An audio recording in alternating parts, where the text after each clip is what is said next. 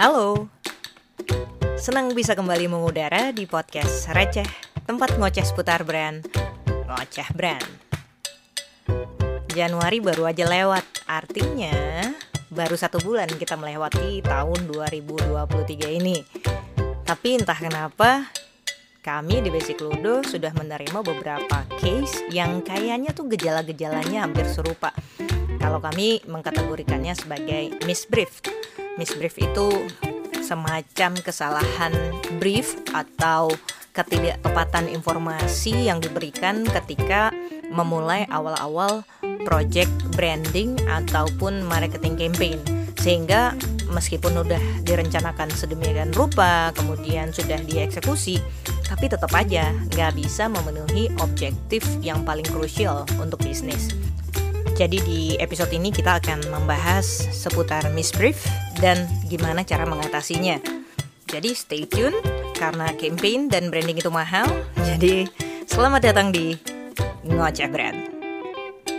Nah, benar banget bahwa aktivitas branding dan marketing campaign itu harganya enggak pernah murah.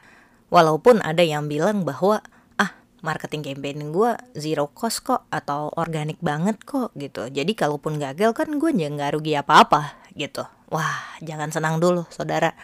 Karena walaupun zero cost, walaupun organik, kalaupun gagal itu tetap kita akan mengalami kerugian. Salah satu bentuk kerugian kita adalah yang namanya opportunity cost, yaitu kita rugi karena kita kehilangan kesempatan untuk memutar uang di bisnis kita, untuk mendapatkan hasil-hasil kalau kita memutar uangnya dengan baik. Kita nggak dapat untung, duit kita nggak berputar, produk kita nggak berputar. Itulah yang disebut dengan opportunity cost. Apalagi opportunity cost untuk pertumbuhan bisnisnya kita. Jadi nggak ada yang namanya gagal dalam aktivitas branding ataupun aktivitas marketing itu enggak rugi, semuanya rugi. Tapi kalau bahas gagal, yang salah siapa sih? Nah, biasanya kan kita juga cenderung saling menyalahkan nih, apalagi kalau brand bekerja sama creative agency.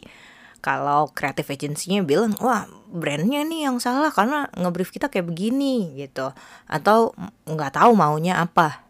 Sementara kalau dari sisi brand, apalagi brand ownernya bilang, wah agensinya nggak becus nih, gagal campaign kita rugi. Nah, makanya kita hari ini akan membahas tentang gimana sih cara mempersiapkan sebuah branding activities ataupun marketing campaign agar enggak boncos, agar enggak rugi, agar enggak misconduct. Nah, semuanya itu diawali dengan brief yang tepat. Seperti yang aku informasikan di intro tadi, bahwa beberapa case yang aku hadapi sekarang ini datang dari beberapa business owner atau brand owner yang memiliki gejalanya serupa, yaitu misbrief. Mereka udah melakukan branding ataupun marketing campaign dan sudah direncanakan dan sudah dieksekusi, tapi gagal untuk mencapai objektif yang krusial untuk mencapai bisnisnya. Dan setelah kita telusuri, dan itu semua berawal dari satu akar masalah, yaitu misbrief. Agar tidak terjadi bagi teman-teman yang lagi dengerin podcast ini, kita akan bahas satu persatu most common misbrief case yang dialami oleh para brand owner. Oke, kita akan masuk ke kesalahan brief pertama. Ini paling sering terjadi, yaitu brand owner gagal menjelaskan target marketnya secara mendetil dan spesifik. Sementara creative agency hanya memandang target market si brand yang sangat general sesuai dengan yang familiar di industri. Contoh, kita lagi garap sebuah brand streetwear. Brand owner cuman bilangin, oh iya ini streetwear, produk-produk gue beragam untuk anak muda usia 22 tahun sampai 35 tahun. Nah, sementara si agensinya, oh iya ya streetwear itu biasanya buat anak muda gitu. Ini kan kurang spesifik. Akhirnya anak muda yang ditarget itu anak muda yang gimana? Anak muda yang suka gaul nongkrong, anak muda yang lebih adventurous, atau anak muda yang aspiring middle class, atau upper class. Nah, kita perlu menjelaskan secara mendetil dan spesifik siapa target marketnya kita. Begitu juga untuk agensi. Harus paham betul siapa yang ditarget sebagai market bagi si brand. Memahami dan mampu menjelaskan siapa target market kita secara spesifik sehingga bisa kebayang sama tuh bayangannya antara kita dengan campaign eksekutor, entah itu internal team maupun creative agency, itu adalah tanggung jawab penting yang harus diemban oleh brand owner atau top level management yang ada di brand. Nah, untuk menjelaskan market ini ada 4 hal atau 4 aspek yang perlu banget dijelaskan. Yang pertama adalah demografi. Ini hal-hal yang paling familiar buat kita semua, yaitu di mana area tempat target market kita itu berada, berapa rentang usianya, jenis kelaminnya, latar belakang pekerjaannya, sampai ke berapa penghasilan dan berapa pengeluaran rata-ratanya dia sebulan. Itu akan menunjukkan kelas ekonomi dari target marketnya kita. Kedua, yaitu geografi. Nah, geografi ini biasanya kita melihat bagaimana area-area mereka berada, si target market ini membentuk perilakunya mereka. Misalnya, kita tahu orang-orang yang berada di dataran rendah dengan dataran tinggi itu akan berbeda perilakunya. Orang-orang yang dekat dengan pelabuhan, dekat dengan akses-akses metropolitan misalnya, itu akan berbeda perilakunya. Karena lingkungan mereka juga akan berbeda, baik secara cultural maupun secara fungsional. Ini juga perlu kita jelaskan dengan baik. Dan yang ketiga adalah aspek behavior, yaitu perilaku.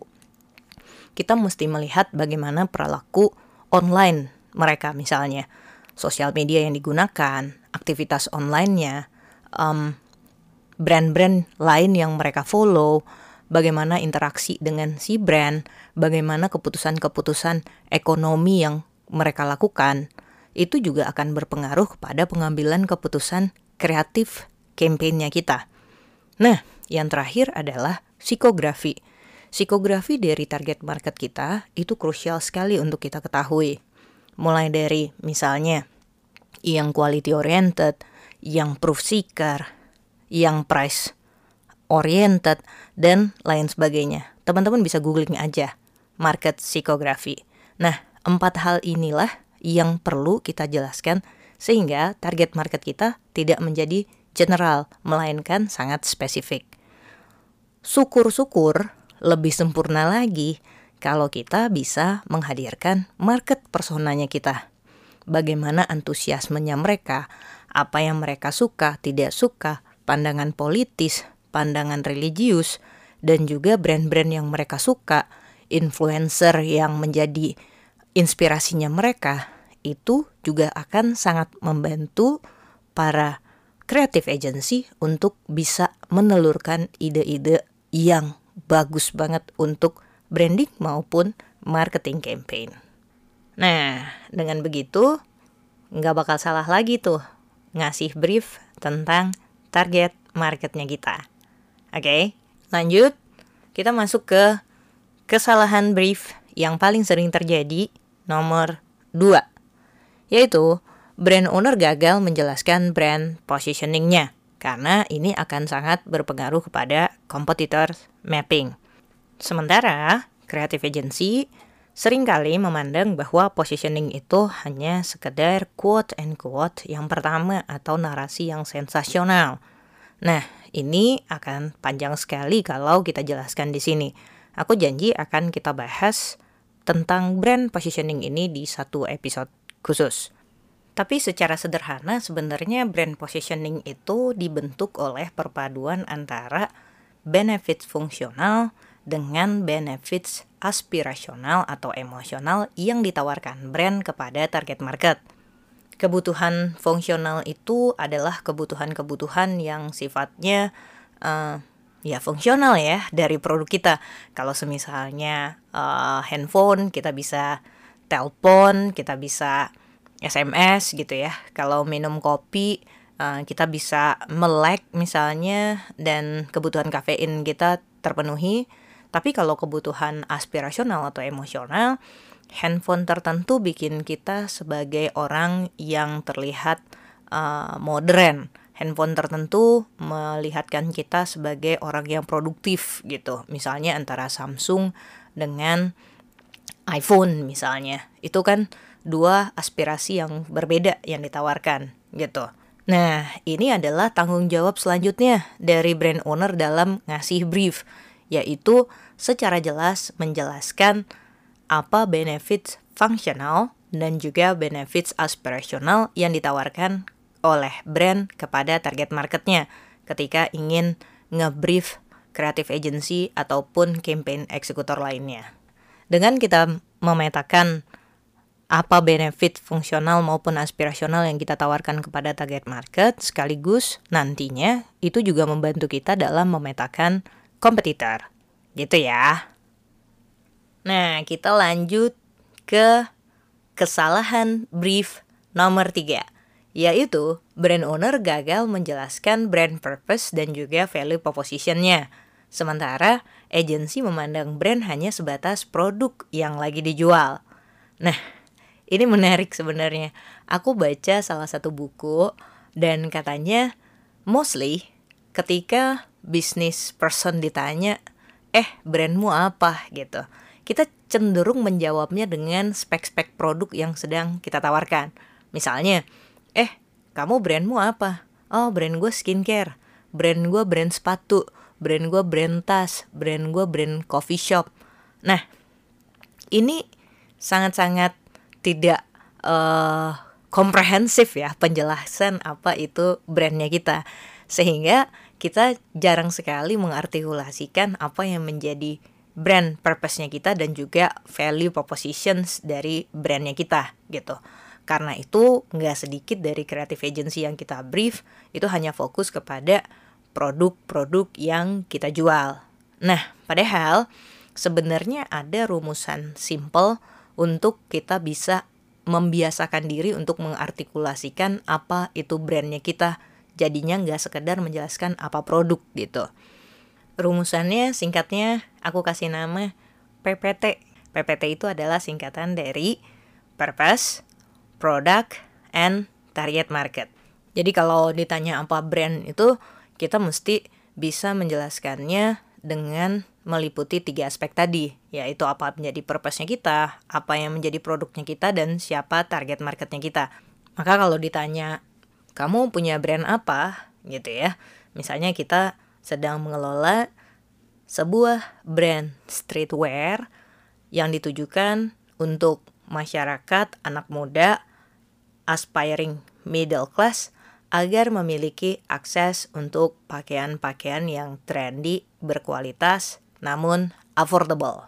Misalnya, itu udah menjelaskan sekali apa yang menjadi purpose-nya kita, apa yang menjadi produk, apa yang menjadi target market-nya kita, dan sekaligus apa value proposition-nya kita.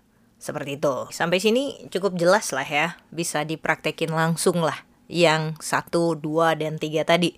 Tapi masih ada beberapa lagi nih yang biasanya menjadi kesalahan brief ketika menyiapkan branding campaign ataupun marketing campaign. Nah, kita akan masuk ke kesalahan brief nomor 4, yaitu brand owner gagal menjelaskan brand personality dan brand identity-nya. Sementara creative agency karena tidak didirect, akhirnya pengen ganti aja tuh sesuai dengan tren dan selera. Ini bahaya karena kita akan kehilangan jati diri dari brandnya kita. Ya, ibarat manusia, jadi brand itu juga memiliki personifikasinya. Itu udah pasti teman-teman tahu lah, banyak yang udah ngomongin itu. Intinya adalah kita mesti konsisten dengan bagaimana kita mempersonifikasikan brandnya kita, karena itu akan menjadi jati diri. Jadi jelasin apa yang menjadi brand persona kita. Bisa ngelihat archetype dari Jung tuh. Misalnya, jangan lupa kita juga mesti bisa menjelaskan karakter-karakter yang kita bangun dari brandnya kita. Dan kemudian juga tone of voice-nya kita ketika kita berkomunikasi.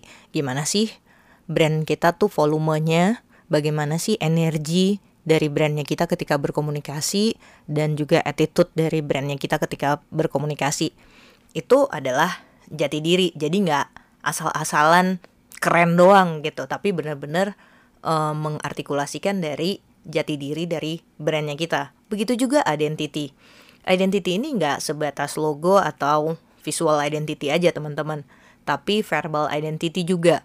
Bagaimana pemilihan-pemilihan kata, apakah kita akan menggunakan bilingual, ataukah lingual, ataukah kita akan mix gitu ya.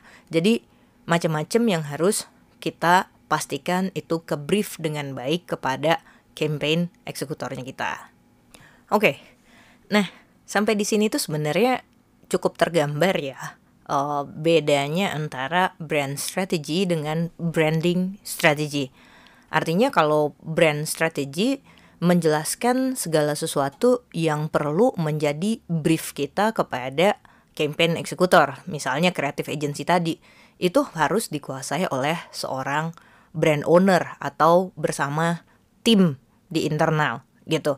Sementara kalau branding strategy itu lebih kayak tactical yang sifatnya itu per campaign ya. Kita akan memainkan campaign-campaign kita akan seperti apa, tetapi tetap membawa marwah dari brand strategi kita agar tetap konsisten dan brand kita itu berprogres di matanya market dalam membangun brand perception sampai engagement sampai loyalty nanti.